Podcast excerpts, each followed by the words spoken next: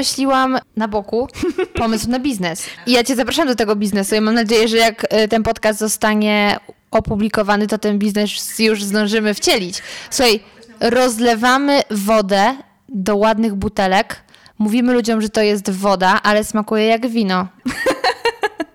Genialne. Myślisz, że się nabiorą? Myślę, że poczują to wino, jak powiemy, że to jest woda, która smakuje jak wino. Mhm. Możemy spróbować, no. To mamy czas do poniedziałku. Okej, okay, I'm all in. Five, four, three, two, one. Podcast radioaktywny.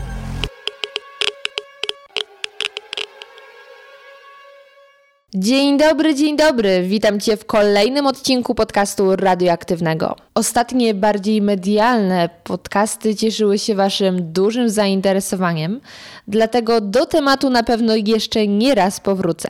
Dziś natomiast postanowiłam poruszyć, myślę, że jeszcze ważniejszy temat. Ale spokojnie, gwarantuję, że nie będzie nudno. Dowiesz się mnóstwa ciekawych informacji, a także nieraz wybuchniesz śmiechem. Moim dzisiejszym gościem jest Alicja Baska, przewodnicząca Koła Naukowego Medycyny Stylu Życia przy Warszawskim Uniwersytecie Medycznym. Porozmawiamy o tym, jak stosując zaledwie kilka prostych zasad cieszyć się zdrowiem, jak wykorzystać efekt placebo w praktyce, co jest nie tak z wegańskimi nazwami potraw, a także zdradzimy Wam, czego nie wiedzieliście o ziębach oraz gęsiach. Zapraszam Cię do wysłuchania naszej rozmowy. Moja droga, spotkałyśmy się w momencie, kiedy zaprosiłam Cię do Radia Campus, żeby porozmawiać o kole, którego jesteś przewodniczącą i które mnie super zaskoczyło, bo nie wiedziałam, że jest taka dziedzina. Dziedzina medycyna zdrowego stylu życia. Medycyna stylu życia, tak. Tak. Mhm. Powiedz mi, jakie jest główne założenie tej medycyny? Hmm. Założenie tej medycyny jest bardzo proste i polega na tym, że za pomocą zdrowego stylu życia, o którym pewnie będziemy rozmawiać troszkę później, możemy zapobiegać większości chorób i te choroby leczyć w momencie, kiedy już, już są. Tak, myślę, że to jest takie główne założenie i, i wokół tego cała idea medycyny stylu życia krąży. Powiedz mi, czy w naszym kraju w ogóle zwraca się uwagę od medycznego punktu widzenia na takie zdrowe życie bez leków? Myślę, że zwraca się coraz więcej. Jeszcze na początku chciałabym powiedzieć, że medycyna stylu życia nie znaczy zawsze, że to jest medycyna bez leków. Jakby są stany, w których ta farmakoterapia jest absolutnie konieczna i my od tych leków absolutnie nie uciekamy i nie twierdzimy, że, że leki są złe. Natomiast większość tych chorób to są choroby, które wynikają z właśnie z niewłaściwego stylu życia, więc to, co możemy zrobić na samym początku, to po pierwsze nie zapobiegać ich, powsta ich powstawaniu, a po drugie, w momencie, kiedy już się pojawią, odwracać tak samo, w jaki sposób się one pojawiały, czyli celować w tę główną przyczynę, czyli niewłaściwy styl życia. Na szczęście w Polsce faktycznie coraz częściej mówi się o tym również na studiach medycznych. Mm, na nieszczęście, ponieważ być może, ponieważ kiedyś mniej się o tym mówiło, w Polsce bardzo popularne są też e, nurty takiej medycyny alternatywnej która niewiele wspólnego ma tak naprawdę z medycyną stylu życia i w ogóle z medycyną. To, mhm. to w takim razie, y, czym jest ta medycyna alternatywna, żebyśmy teraz y, dobrze rozróżniali te pojęcia, o których będziemy mówić? Medycyna alternatywna to przede wszystkim medycyna, która nie ma poparcia w badaniach naukowych. Co to różnego rodzaju dziwne terapie. Mm, od terapii jajem, starodawnej polskiej terapii jajem, o o której wydawane są książki i są robione kursy. Akurat mówię o niej, bo wczoraj przeglądałam. Po różne terapie, na przykład y, Zięby, który jest dość poczytnym autorem, który kreuje się na osobę wywodzącą ze świata medycznego i który bardzo sprytnie potrafi mydlić oczy tym, którzy nie mają wiele wspólnego z tym światem naukowym i którzy nie potrafią sami interpretować niektórych badań czy niektórych jego zaleceń. I tu jest to ryzyko, że w momencie, kiedy świat, społeczeństwo nie ma dużej świadomości na temat tego, co jest właściwe, co jest nauką, a co nią nie jest, bardzo łatwo jest sprawić, aby uwierzyły w takie pseudonaukowe fakty, z którymi staramy się walczyć.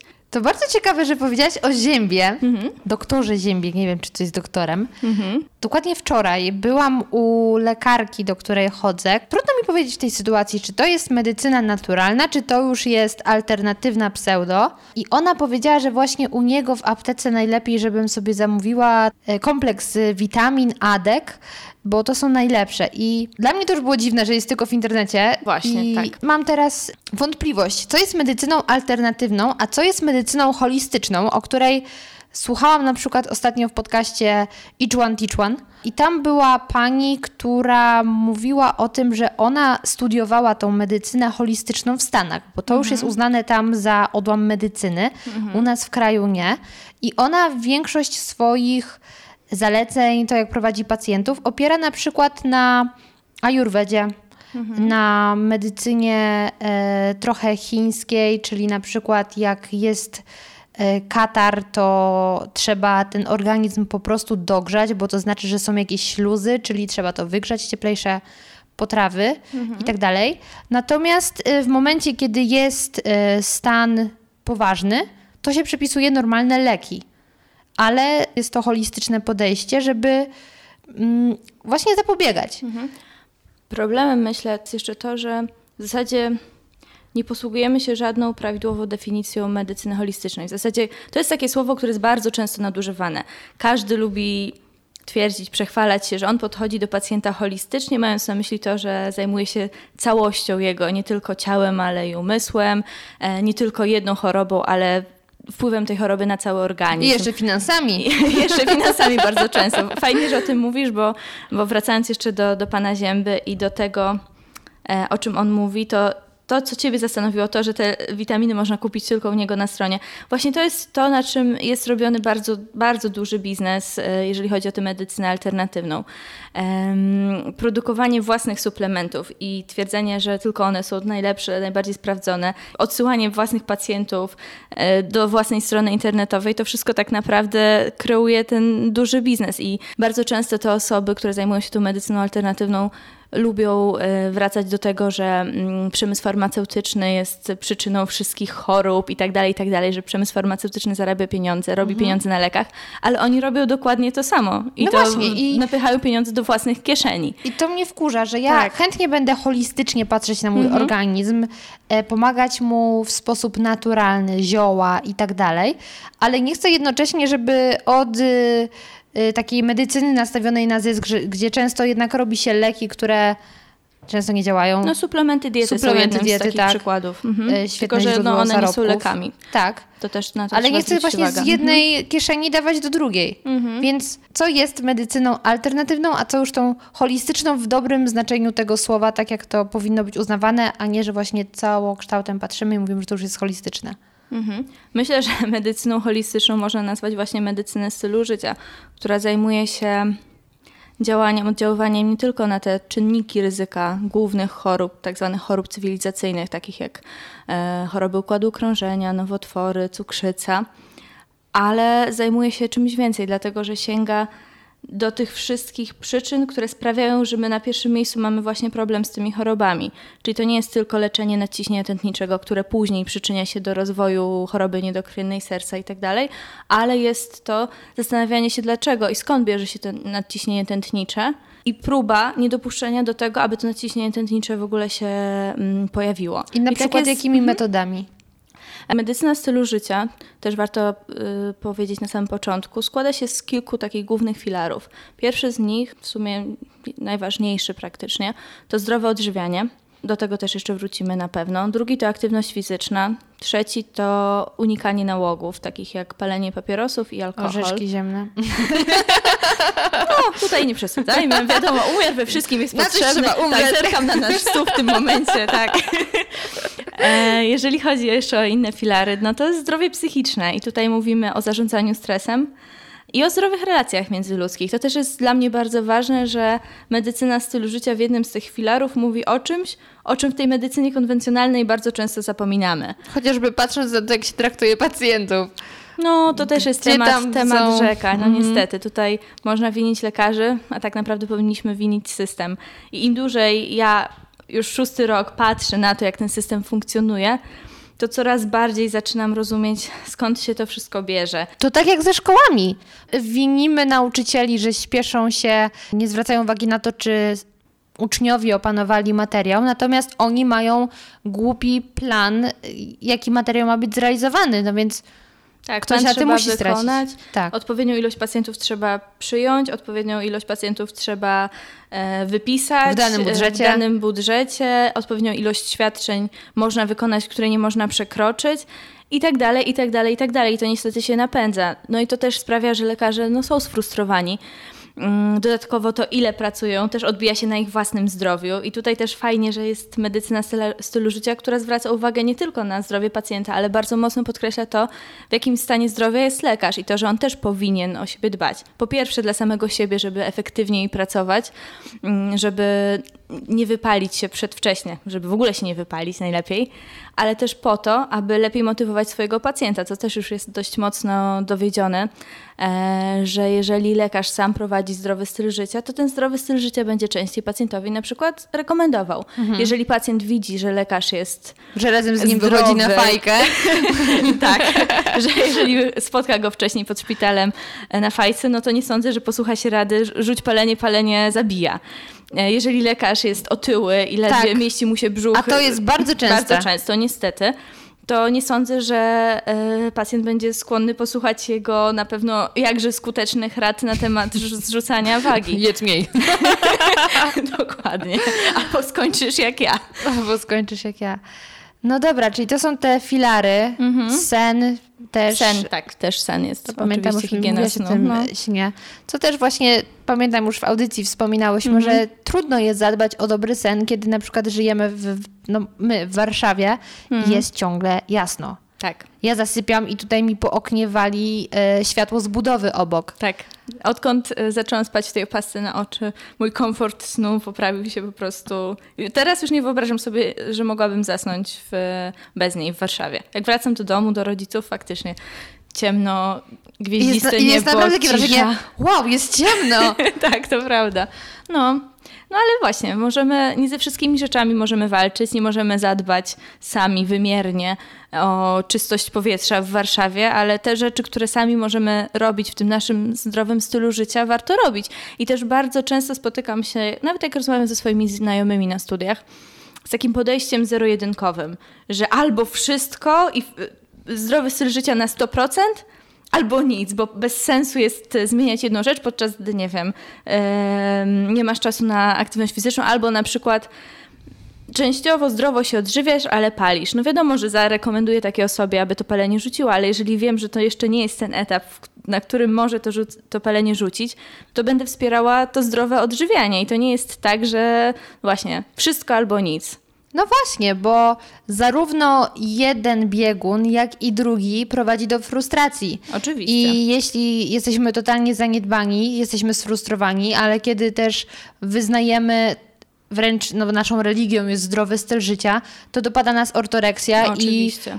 życie jest równie kolorowe, co w przypadku, nie wiem, głębokiej otyłości. Tak, tak. Ortoreksja absolutnie jest jednym z zagrożeń, ale też takie zdrowie psychiczne w momencie, kiedy wszystko, o czym myślimy i cała nasza uwaga, że jest poświęcona na tym zdrowiu, to w zasadzie ograniczamy bardzo często również nasze życie takie społeczne, bo, bo nasi znajomi na przykład nie podporządkują się do, do naszego stylu życia. Tak. A jakiekolwiek wyjście z nimi i zrobienie czegokolwiek już wiąże się z naginaniem tego naszego zdrowego, narzuconego stylu życia. I Co to też- też, nie jest dobre, bo Co jednak... też jest śmieszne, że No. mówimy wtedy, że zdrowy styl życia, a tak naprawdę jedząc powiedzmy zdrowe produkty, ale w naprawdę małych ilościach albo ograniczając konkretne grupy, bo powiedzmy w danym momencie tłuszcze są złe albo węglowodany są złe, to gdzie tu jest jeszcze ten, no gdzie tu jest to zdrowie? Mhm. Tak, tutaj fajnie, że też poruszyłaś to zagadnienie odwracających się mód na różne produkty. Tak. I myślę, że tutaj dochodzimy do punktu, kiedy warto powiedzieć o tym, że to, co jest tak naprawdę ważne i w zdrowym odżywianiu, ale w zdrowym stylu życia, to jest umiar. I to, aby nie przeginać w żadną ze stron. I w momencie, kiedy pojawiają się jakieś grupy super produktów i w pewnym momencie jest boom na jakiś jeden produkt, to nie znaczy, że należy lecieć do sklepu i faktycznie wykupywać zapasy tego produktu i że ten jeden produkt zmieni całe swoje życie. Dlatego, że masz szereg innych modyfikacji, które możesz zrobić, a popadanie właśnie w jeden produkt, widząc to, co się dzieje, i to, że za moment pewnie ten produkt zostanie. Olej kokosowy, z- dzień dobry. Dokładnie, zrównany z ziemią. To nie ma sensu. No, umiar jest najważniejszy i te, jeżeli chodzi też o zdrowe odżywianie, to tutaj też podkreśla się, że na przykład dieta śródziemnomorska to jest jedna z tych najbardziej korzystnych. Boże, oliwki. Oliwa, wino czerwone. Oj, że tak wprost? Więc dieta śródziemnomorska. Ale no generalnie dieta, która, to co jest charakterystyczne w diecie śródziemnomorskiej, już teraz mówiąc całkiem serio, to to, że jest to skupienie na produktach pochodzenia roślinnego. W diecie śródziemnomorskiej ogranicza się bardzo, bardzo mięso, je się od czasu do czasu ryby. Tłuszcz właśnie preferowany to jest oliwa, czyli nie te tłuszcze pochodzenia zwierzęcego, tylko roślinne. I to jest taki właśnie idealny przykład wyważonej diety, która ma w sobie dużo takiej mądrości z tego umiaru. E, więc takie popadanie w skrajności paleo też była przez jakiś czas taka bardzo modna. Dla mnie to jest jeden z przykładów dziwnych skrajności. No i teraz na szczęście, paleo była modna, nie wiem, rok, dwa lata temu. Teraz już powoli odchodzi w zapomnienie, właśnie dlatego, że to była taka krótka moda, a szybko przekonano się, że no, takie rzeczy do, do niczego raczej nie prowadzą dobrego. Jeżeli chodzi o ten umiar, to też bardzo fajnie o tym pisze Michael Pollan. Nie wiem, czy kiedyś o nim słyszałaś. On napisał taką bardzo fajną książkę w obronie jedzenia. Na podstawie tej książki chyba ze dwa lata temu powstał film o, O. tym samym tytule. To jest świetnie, w świetny sposób przedstawiony właśnie po pierwsze to, w jaki sposób doszliśmy do punktu, do którego doszliśmy, czyli dlaczego w tym momencie musimy nagle walczyć o nasze zdrowie dlaczego nasz styl życia tak bardzo się zmienił w stosunku do tego, co, co było tam kilka, kilkanaście lat temu.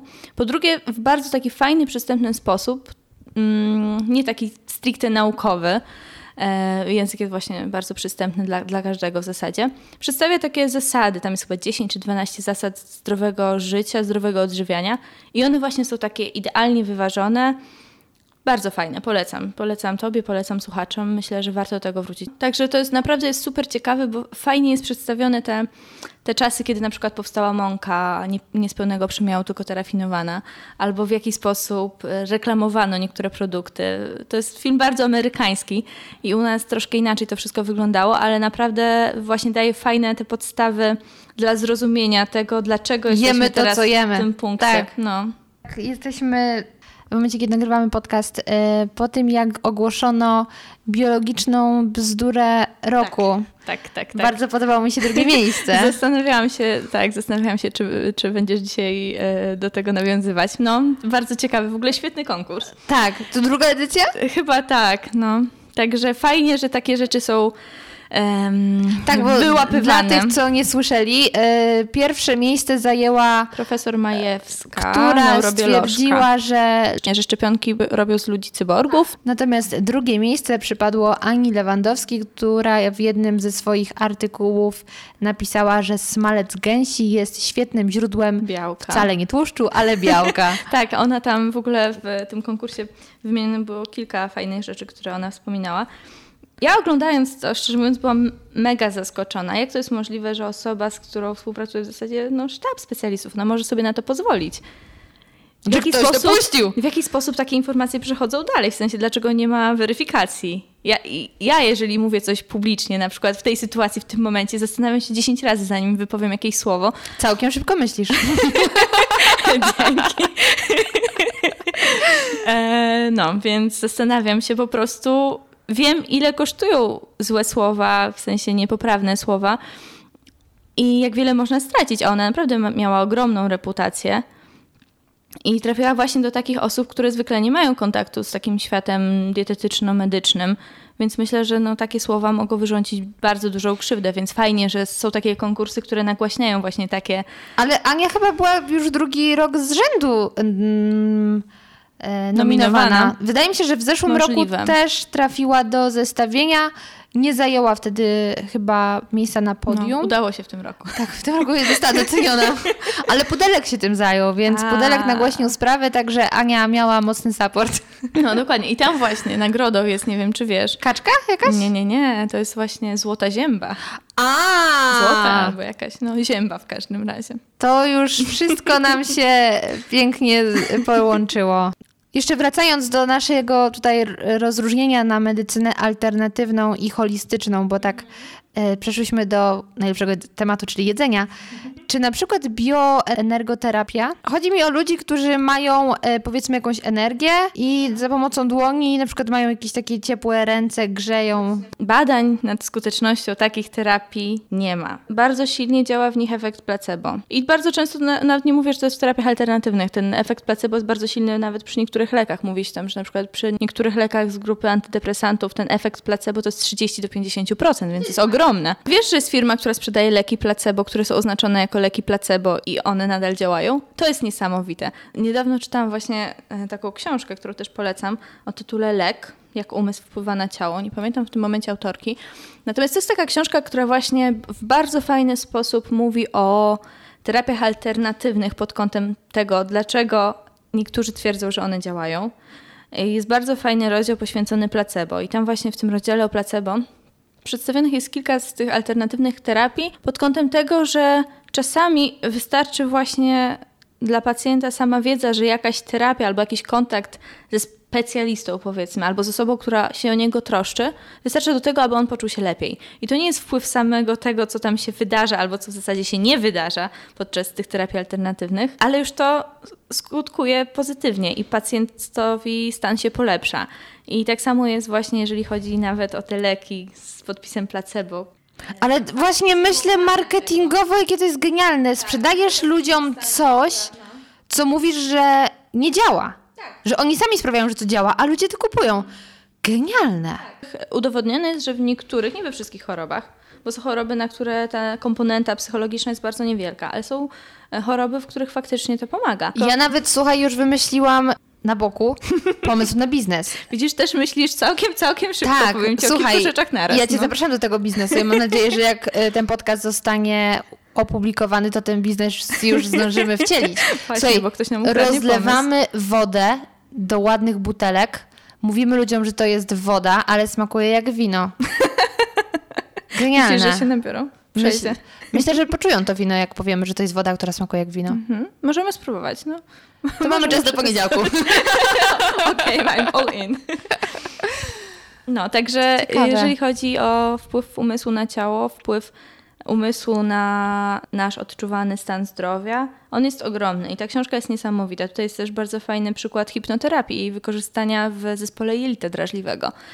I autentycznie taka terapia, która nam się wydaje dość abstrakcyjna, ona jest wpisana w zaleceniach brytyjskich do leczenia zespołu jelita drażliwego w momencie, kiedy inne terapie nie pomagają, a bardzo często te inne terapie nie pomagają, bo to jest dość trudna jednostka chorobowa do leczenia. E, no, także hipnoterapia w niektórych przypadkach wykazano, że jest skuteczna. Ciekawa sprawa. Mm, nasz umysł jest bardzo mądry i on naprawdę chce, żebyśmy my się czuli dobrze. Umysł do jest mądry, tylko dąży. my jesteśmy często głupi.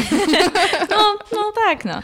Y, Jesteś aktywna na Instagramie w znaczeniu, że przeglądasz, y, widzisz, co się dzieje. Mhm. Czy są jakieś trendy, jakieś zachowania, które cię szczególnie rażą? W odniesieniu do No. fitnessu, jedzenia i Mhm, takiego zdrowego stylu życia, bo tam o modę cię nie pytam. No takich kont nie Porwane śledzę. spodnie. Wiesz, no, e, będąc na Instagramie, wybierasz sobie w zasadzie sam osoby, które chcesz śledzić. Natomiast no, jest dużo osób, które lubią kreować się na znawców dziedzin, w której ekspertami wcale nie są. I tutaj w związku z tym pojawia się dużo takiej pseudonauki. I dietetyka jest taką dziedziną, która wydaje mi się, że jest na to szczególnie podatna. No jest też dużo takich em, pseudo lekarzy, powiedzmy, w sensie osób, które lekarzami nie są, no, ale na lekarzy się kreują i starają się wymówić ludziom, że właśnie różne alternatywne terapie to jest to, e, co może ich uleczyć ze wszystkiego. I to, co alternatywna medycyna lubi wykorzystywać, to właśnie ten wizerunek lekarza. No i jakby jest to zrozumiałe, bo lekarz wciąż ma taki wizerunek osoby powszechnego zaufania, więc e, jest to nadużywane. Na szczęście na moim Instagramie, przeglądając, nie widzę tego dużo, bo tak jak mówię, śledzę tylko te osoby, które sobie wybieram. Co jakiś czas może jakaś reklama się e, pojawi, no ale nie muszę przecież jej oglądać. Slimline. Slimline. No wiesz, weźmiesz tabletkę i schudniesz. A, suplementy. No tak. Myślę, że na to powoli boom też troszkę maleje, tak mi się wydaje. Teraz Nie bardziej jestem- fit batony są. Tak, fit batony robią furorę, zdecydowanie. Wiesz co, ten rynek suplementów, on jest bardzo silny, bardzo, bardzo, ale rośnie, mam nadzieję, troszeczkę świadomość społeczeństwa, że to jednak nie jest rozwiązanie. Nie wiem, czy słyszałeś tam tym roku, bodajże był taki głośny raport Najwyższej Izby Kontroli, Mhm. która w- weszła do tych firm, które Że te ten skład złe często- suplementy produkuje. No, wiesz, pół problemu to by było, gdyby faktycznie w tych suplementach po prostu nie było substancji, o których oni mówią, że są. Natomiast w sytuacji, kiedy w tych substancjach są substancje toksyczne i rzeczy, których nigdy tam nie powinno być, no to robi się to już troszkę niebezpieczne. Ostatnio weszłam do apteki, pierwszy raz od bardzo dawna. Zdziwiło mnie to, co zobaczyłam na półkach, bo tego jest naprawdę masa. Tego ja mam, słuchaj, takie wrażenie, No. że z apteką to jest trochę tak jak y, sklepem z cukierkami. Wchodzisz i patrzysz, o, tutaj wezmę sobie zdrowe serce, tutaj będę miał zdrową wątrobę, a tutaj jest super wydajność i dobry humor. I tak jak te y, pastylki, takie cukiereczki sobie bierzesz Tak, śliczne całe opakowania, życie. kolorowe i tak dalej. W dodatku bardzo zachęcające hasła. To też jest bardzo ważna rzecz, bo tutaj w nawiązaniu do medycyny stylu życia, ona wydaje się być bardzo banalna z tego. Banalne rzeczy są najtrudniejsze, Dokładnie, no bo w sytuacji, kiedy mamy mnóstwo tych suplementów, kiedy mamy dostępne leki i tak naprawdę jako pacjent nie musimy robić nic. Wystarczy, że wstaniemy rano, o 8 weźmiemy tę tabletkę, o 12 tę, o przed snem łykniemy to i w zasadzie cała troska z naszego dbania o zdrowie jest odebrana. W sensie nie musimy, nie musimy się starać, nie musimy mm, spędzić godzin na siłowni, nie musimy spędzić godzin w kuchni przygotowując zdrowe posiłki, nie musimy się o nic martwić. I to jest ten też problem, dlaczego z jednej strony bywa tak, że lekarze są, sceptycznie podchodzą do medycyny stylu życia, ale z drugiej strony również pacjenci, dlatego że to wymaga od nich niekiedy wyrzeczeń, niekiedy bardzo dużych zmian, niekiedy ogromnego pokładu takiej samodyscypliny i motywacji. To nie przychodzi łatwo.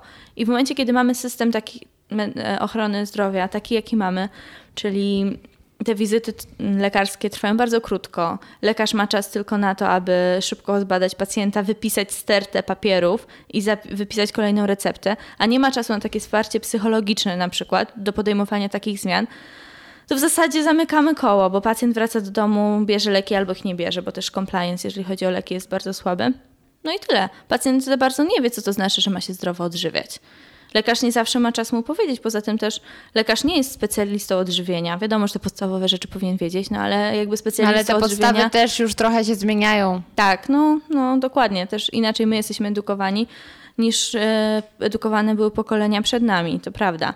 No ale też jest bardzo duża rola dietetyków, których no, w naszym kraju, w naszym systemie ochrony zdrowia, dla nich jeszcze nie do końca jest miejsce. Fajnie by było, gdyby na każdym oddziale był przynajmniej jeden dietetyk, ale no niestety tak nie jest nawet w szpitalu, w szpitalach klinicznych. Kurczę, posiłki w szpitalach mają własny profil na Facebooku. To prawda, I bardzo to nie jest smutne. radosny profil, no. No tak, tutaj wiesz, jakby udało się kiedyś to zmienić, to już by było bardzo wiele. Fajnie, że zmieniają się, że zmienia się na przykład sytuacja, jeżeli chodzi o posiłki na stołówkach czy w szkołach.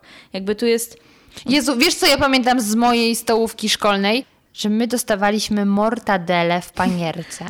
no takie, takie, takie rzeczy były, ja też pamiętam. Były.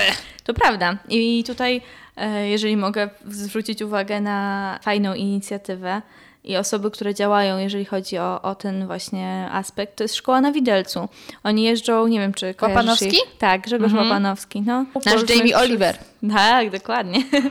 E, Jeżdżą po różnych e, szkołach. E, Nie tylko jeżdżą, ale też stworzyli projekt, który sprawia, że już nie muszą jeździć, bo nie jest możliwe dotarcie do wszystkich szkół, przedszkoli w Polsce. Ale właśnie to jest to, że my powinniśmy edukować pokolenia już od najmłodszego. My powinniśmy sprawić, że te pokolenia nie dotrą do tego etapu, do którego dotarli nasi, nie wiem, dziadkowie na przykład, czy czasami rodzice. Czyli do etapu, kiedy oni muszą już odwracać istniejące choroby. Fajnie by było, gdybyśmy na tym etapie mogli im już zapobiegać. I do momentu, kiedy my sobie nie zdamy z tego sprawy, że warto jest inwestować w tę profilaktykę i że fajnie by było, jakby te ogromne inwestycje poszły na tę stronę, to być może później będziemy w stanie oszczędzać na tych kosztach leczenia. Oczywiście jest łatwo sobie tutaj siedzieć i dywagować, Nad pięknym nad światem. pięknym światem, e, który w zasadzie nigdzie idealnie nie funkcjonuje i każde mm, rozwinięte kraje w zasadzie z podobnymi problemami w tym momencie się borykają. Natomiast myślę, że w powoli, powoli w głowach również polityków pojawia się gdzieś ta idea, że jednak to jest ten kierunek, który trzeba Ja nie wiem, obrać. co się pojawia w głowach polityków. Powiem ci, naprawdę nie wiem.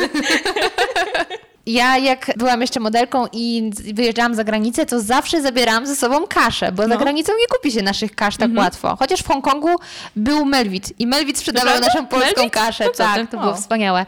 W każdym razie i mieszkałam też y, z Rosjanką i z Ukrainką.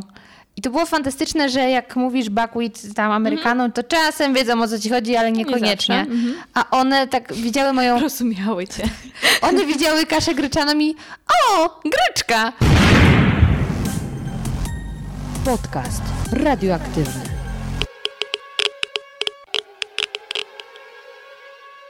Powiedziałaś, że warto zacząć od edukowania tych najmłodszych.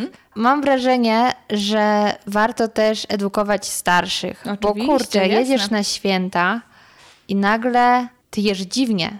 To nie jest tak, że właśnie ty jesz normalnie, to ty jesz dziwnie. No przecież od zawsze jadło się smażone to, smażone to, majonez, sałatka jarzynowa, wszystko i nagle ty wybrzydzasz. Mhm. Jak mówisz, dobra, to ja sobie wezmę trochę buraka, no weź coś porządnego. Tak, I to prawda. Oczywiście, że z pewnej strony jest troska, bo dziadkowie pamiętają czasy, kiedy jedzenia nie było, ale to nie jest tak, że my nie jemy, my tylko jemy inne rzeczy. I to spotyka się z takim no, niezrozumieniem. Tak, to prawda. I oni, oni mówią, że ty jesz dziwnie i że nie tak się jadło, ale z drugiej strony oni mają w głowach tylko tę swoją perspektywę, bo gdyby zaczęli patrzeć na to, co się jadło jednak przed nimi Tak. i pokolenie przed nimi, to okazałoby się, że my jesteśmy, nasze pokolenie jest bliższe temu niż, e, niż to, co oni Tak. właśnie kładą na swoich talerzach.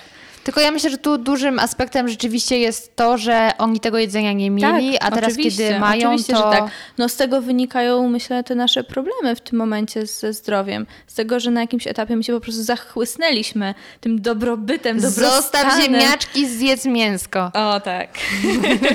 no, te zmiany wszystkie, które, które na jakimś tam etapie z tego zachodu złego przyszły, no troszkę, troszkę namieszały w, na naszych stołach i w naszych sklepach. Troszkę właśnie bez umiaru za tym poszliśmy i teraz trzeba kilka kroczków do tyłu jednak zrobić. Ale na szczęście coraz, coraz więcej tych kroczków do tyłu jest wykonywanych i, i ta wiedza też dociera i, i do tych starszych pokoleń. No. Ale myślę, że właśnie tutaj jest nasza rola. Ty jedziesz do swojego domu i krzewisz zdrowe odżywianie i wydziwiasz. Ja jadę do swojego. Moja mama dzwoni do mnie co jakiś czas i chwali się tym, e, co właśnie przygotowała albo Ja prosi o kolejne przepisy. chwilę słyszę, że humus jest w domu, że tato dostał humus, że tato je jarmuż, tato je jarmuż. Co Moja się mama dzieje? robi pasty z soczewicy. e, Mogą sobie przybić piątki, powiem ci. No i to jest piękne. Jaka to jest satysfakcja w sumie, że udało się. Oni karmili nas, teraz my karmimy ich. Trochę zdalnie, ale coś w tym jest. Kolejny temat, który zastanawia mnie pomimo tego, że jesteśmy tacy rozwinięci, tacy do przodu, tacy świadomi, jak ludzie dalej reagują na wegetarian. Dla mnie jest niesamowite. Ja przyznaję, że nie byłam nigdy wegetarianką. Przez jakiś czas jadłam tylko ryby z mięsa. Teraz wróciłam do mięsa, bo na przykład taki rosołek to dobrze robi na mój brzuszek. Natomiast bardzo mnie zastanawia, dlaczego jest taki hejt. Taki hejt, nie że wegetarianie hejtują mięsożerców. Nie, to właśnie Właśnie, to mięsożercy stronę, hejtują wegetarian. Tak. I słuchaj, nawet bardzo ciekawy, mm, fajny, fajne wideo na YouTubie zrobił Paweł Opydo, Mhm. który często komentuje jakieś takie sytuacje społeczne. I on bardzo fajnie, on też jest mięsożercą, Mhm. e, odniósł się do tego, jak ludzie reagują w momencie, kiedy mówi się na przykład wegański smalec, wegański Aha. schabowy. I on mówi, że do tego właśnie jest język, do tego są przymiotniki. Przecież jak masz prawdziwy kwiatek, to jest kwiatek, ale jak mówisz, że to są sztuczne kwiaty, to rozumiesz, że to są sztuczne kwiaty, że to jest coś, co imituje, ale to nie jest to. A w momencie, kiedy mówisz wegański burger, to jest problem. Ale kurczę, tam jest słowo wegański. Tym bardziej, że słowo burger samo jeszcze nie wskazuje, że tam jest mięso. To Tak, hamburger. Tak, tak. Czytałam, wiesz co, chyba w tym tygodniu na stronie hmm, Pols... Kurczę, co to było? To był słownik języka polskiego. Ktoś jakiś komentarz, w sensie jakiś językoznawca pisał.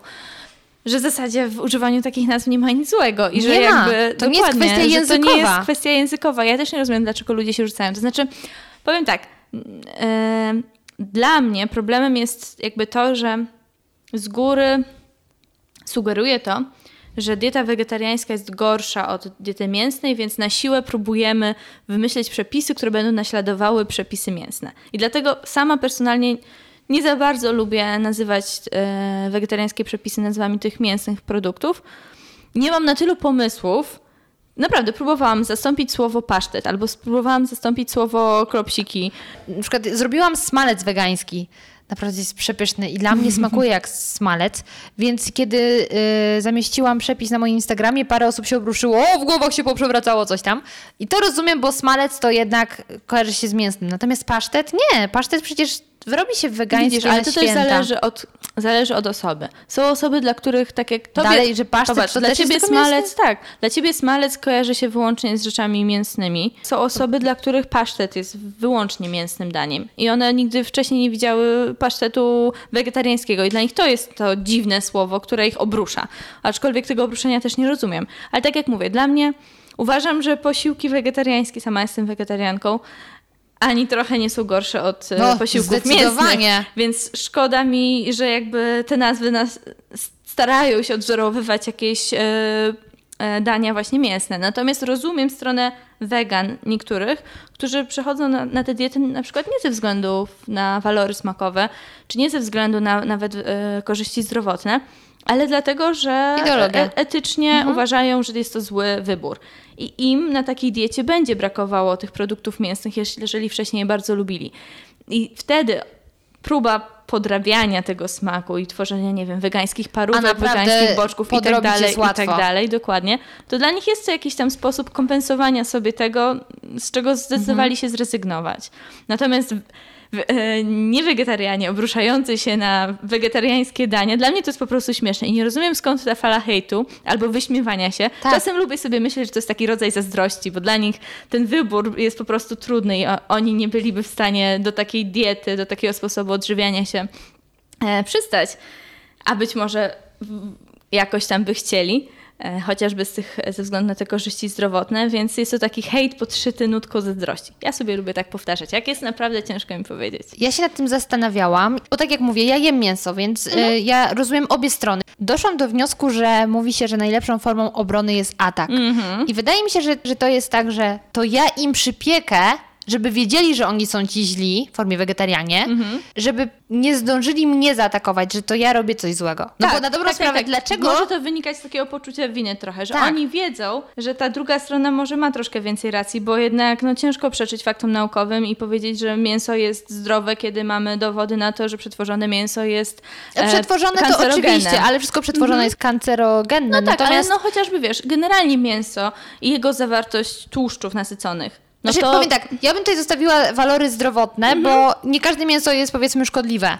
większość. e, no może I większość. Dużej ilości zawsze. Dużej, no ale dużej ilości wszystkiego. No. Mhm. No dobra, ale... Aczkolwiek no. moim zdaniem najważniejszym aspektem jest to, no, że giną zwierzęta. Mhm. Znaczy wiesz, dla ciebie to jest najważniejszym aspektem. Dla mnie zdecydowanie walor zdrowotny. To znaczy, ja nie jem mięsa już od dłuższego czasu, od kilku lat i w zasadzie pierwszym momentem, kiedy zaczęłam się zastanawiać nad mięsem, no to był moment, kiedy zainteresowałam się zdrowym odżywianiem.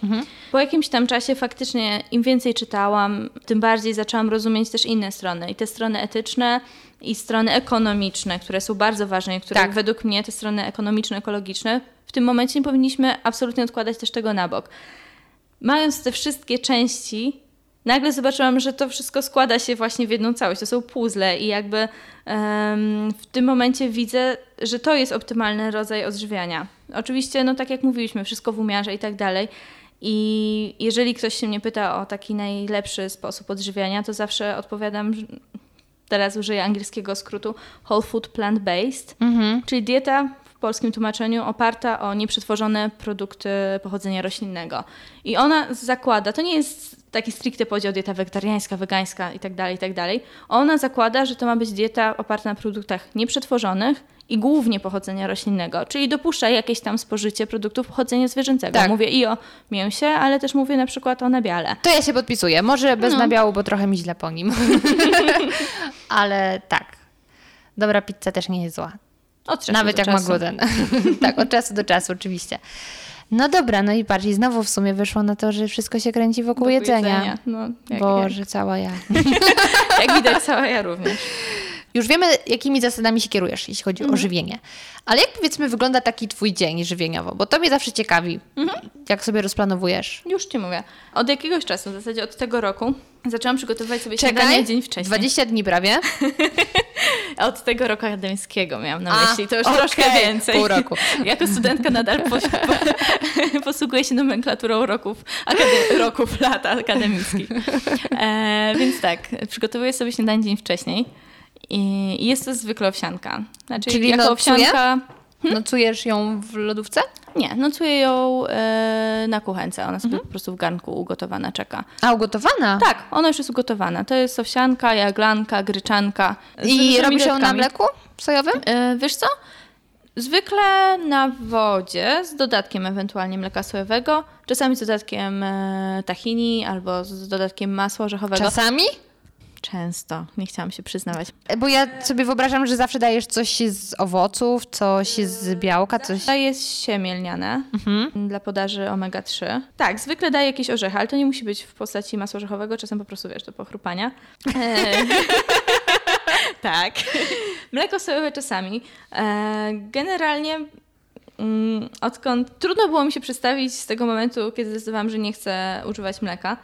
Ciężko było mi znaleźć ten idealny smak delikatnej słodkości i kremowości, które nadawało jednak to mleko. I ciężko było mi to odnaleźć. W momencie, kiedy zaczęłam dodawać odrobinę tahini albo odrobinę masła orzechowego, to faktycznie e, znowu wróciłam do, do tego mojego ulubionego smaku. Zwykle słodzę e, pióre daktylowym. To pióre daktylowe zawsze sobie siedzi u mnie. niemalże. Siedzi u mnie w lodówce i to jest dwie minuty roboty, a można zrobić za jednym posiedzeniem zapas na tydzień albo na dwa i dodawać do słodzenia Albo na wszystkiego. jeden wieczór. Cicho, nieprawda. No, więc tak, owsianka rano. E, później na zajęcia zabieram ze sobą zawsze jakieś drugie śniadanie. To Ale muszę ci tutaj wtrącić i No. zapytać. Ile czujesz się najedzona po owsiance? Trzy godziny? Trzy i pół? Wiesz co? Co długo? Odkryłam, że po pierwsze, jeżeli dodam masło orzechowe, no to jasne, będę dłużej najedzona, bo jednak trochę tych tłuszczy. Czasem jeszcze, to też jest fajny patent, żeby jeść więcej strączków. Taka ciecierzyca na przykład, ona jest bardzo neutralna w smaku. Jak rozbijesz się sobie Lowciam. w widelcem albo coś w tym stylu i wrzucisz... Z Rokowaku jesteś. Jak sobie ją rozbijesz widelcem albo zblendujesz i wrzucisz do tej owsianki, nawet jej nie poczujesz, a to jest dodatkowa porcja białka i też sprawia, że jesteś dłużej najedzona. Mm, Także to jest fajne. E, no, więc jestem, nie czuję głodu zwykle do właśnie mojej pierwszej zaje- e, przerwy w zajęciach i wtedy jem banana albo jabłko. I jak wracam, no to robię jakiś obiad. Zwykle jeszcze, zwykle jeszcze podjadam sobie orzeszki jakieś w międzyczasie. Czasem przygotowuję obiad też dzień wcześniej i staram się zrobić takie dwa duże obiady, przynajmniej w ciągu tego tygodnia roboczego albo w weekendy, które później sobie mrożę i mogę sobie zamieniać. W sensie jak już mam kilka posiłków przygotowanych i one są w zamrażarce, to mogę sobie zmieniać i codziennie jeść co innego, a mając to tak naprawdę przygotowane wcześniej w zamrażarce. I co to na przykład jest? E, w tym tygodniu na przykład, wczoraj, robiłam buraczki po burgundzku jadłonomi. Rewelacyjne, polecam, polecam. Chili sin carne też ostatnio było. To się robi w ogóle mega szybko, a też jest bardzo, bardzo sycące i, i też dłużej e, może postać i w lodówce, no w i w ogóle dania warzywne się robi bardzo szybko. Tak. No kurczę, Wiesz co, tylko są to jest często takie- jednogarnkowe. Dokładnie, tylko trzeba się nauczyć paru trików tak naprawdę. To, co ja też zawsze staram się mieć w lodówce, albo no tak, jak już gotuję kaszę na przykład, co robię kilka razy w tygodniu, to nie gotuję jednej porcji, bo to jest zupełnie bez sensu. Tylko gotuję od razu kilka porcji, które stoją sobie w lodówce czy w zamrażarce. A, to ja zawsze robię na świeżo. Kurczę, ja muszę mieć świeżo ugotowaną. Widzisz, a ja, ja nie, zupełnie nie. Zwłaszcza jeżeli, e, zwłaszcza jeżeli na tej kaszy później na przykład robię na kolejne dni te owsianko coś tam. A. W sensie na przykład jednego dnia jem na obiad warzywa z kaszą jaglaną, a później ta resztka kaszy jaglanej, której ugotowałam więcej, ląduje w mojej owsiance, bo ja gotuję tę kaszę bez niczego, w sensie nie dodaję tam żadnych warzyw i tak dalej, tylko po prostu samą na wodzie ze szczyptą soli. I później można to w ten sposób wykorzystywać, więc jak koniec końców, jak to się podsumuje wszystko, to nie zajmuje to mnóstwo czasu. No i później wieczorkiem pewnie staram się zjeść albo jakąś sałatkę, albo, albo jak gotuję moją owsiankę na dzień następny, to na przykład jej trochę sobie zjadam. Generalnie codziennie zjadam jakieś e, owoce suszone albo orzechy. A No, czy y, mm, zliczasz, masz jakieś pojęcie, czy na przykład zachowujesz jakieś proporcje składników? Wiesz co? Nie, nie prowadzę tego bilansu. Mm, Staram się myśleć o kategoriach produktów, które zjadam. Jest e, moja ulubiona książka, która dotyczy zdrowego odżywiania się. Mm, Nazywa się Jak nie umrzeć przed, przedwcześnie doktora Michaela Gregera, How Not to Die. Ciekawy tytuł. E, Ciekawy, ale jest rewelacyjna, bo jest taki według mnie idealne wyważenie pomiędzy właśnie takimi naukowymi, medycznymi faktami, a takimi tipami dla każdej osoby. E, Poza tym jest sporo takich praktycznych rzeczy, typu na przykład jak zrobić, nie wiem czy słyszałaś o tym, że na przykład brokuły albo inne warzywa z tych z grupy krzyżowych, brokuły, kapusta, kalafior, one mają bardzo dużo e, właściwości na przykład takich przeciwnowotworowych. Ale żeby jak najwięcej tej substancji, która jest odpowiedzialna za te ich właściwości było w tej kapuście czy w brokułach, e, potrzebują czasu spędzonego na desce po pokrojeniu, około godziny, Ale surowe jeszcze? tak, jak są jeszcze surowe. Albo wystarczy, że jeżeli ją ugotujesz, zostawisz sobie na przykład jedną różyczkę nieugotowaną i zjesz ją najpierw, a później zjesz te ugotowane. Albo jeżeli połączysz takie ugotowane z jakimiś innymi warzywami z tej grupy, ale surowymi. Czyli na przykład gotujesz sobie brokuły, ale masz w lodówce też kapustę. Zjesz sobie kawałek kapusty i ta reakcja, która jest potrzebna, aby ta substancja w niej była, ona zajdzie, bo ten enzym, który jest potrzebny, znajduje się w tej surowej Dzisiaj to zrobiłam, słuchaj. Miałam ugotowany kalafior i zjadłam z jarmużem. No, widzisz? Ta Nieuświadoma- podświadomość. No. Oj, Freud by się zainteresował. No, także to jest jeden z tipów. I on, albo to, Okej. że na przykład kurkumę y, trzeba łączyć z czymś, z Pieprzem. albo Mhm, z cayenne. papryką. No. E, więc w tej książce jest dużo takich wskazówek, ale to, dlaczego o nim teraz wspominam, to dlatego, że on zebrał plan żywieniowy, powiedzmy. To, co powinniśmy zjadać każdego dnia, aby mieć jak najwięcej korzyści z tego, co jemy, w taką dwunastkę. Jest dwunastka mm, Gregera, to się nazywa, 12 produktów. I tam jest rozpisane, ile porcji, jakich e, grup produktów powinniśmy mniej więcej jadać. Staram się o tym cały czas myśleć. Ciężko jest, powiem Ci, to wszystko wrzucić w ciągu jednego dnia. Staram się jak najwięcej tych elementów e, faktycznie zawierać i to mi bardzo pomaga. Natomiast e, zastanawiać się nad tym, ile coś, co ma kalorii albo ile kwasów omega-3 właśnie zjadłam. Generalnie Bo- staram się, no jeżeli chodzi o te kwasy omega-3, no to w diecie wegańskiej, wegetariańskiej ciężko jest o ich podaż, więc tutaj akurat staram się pilnować tego, żeby faktycznie to świeżo mielone, siemielniane codziennie przynajmniej łyżkę zjeść. A czy jest tam wskazanie, ile orzeszków ziemnych można dziennie jeść? No jest i niestety no nie jest to za dużo. Tam jakieś taka garść orzechów dziennie to jest takie, taka bezpieczna ilość, żeby, żeby nie tyć od nich i żeby tych kalorii nie było dużo. To jest niestety bardzo ka- kalorycznie gęste pożywienie. Tak. Widzę twoją minę, moja jest podobna. Też mi przykro. Czyli znowu umiar. No. Źle kończymy ten podcast. Nie, no dlaczego źle? No, trzeba się go nauczyć. To powiedz mi, trochę jaki tak. jest sposób na nauczenie się umiaru? Pytasz niewłaściwą osobę. Okej. Bardzo źle kończymy ten podcast. Bardzo Ci dziękuję za spotkanie. Dzięki za zaproszenie. I mam nadzieję, że jeszcze to powtórzymy. Jasne. Może już bez orzeszków. I jak wrażenia? Mam nadzieję, że wyciągnąłeś z tej rozmowy ciekawe wnioski, a także usłyszałeś wiele przydatnych informacji. Do usłyszenia w kolejnym podcaście.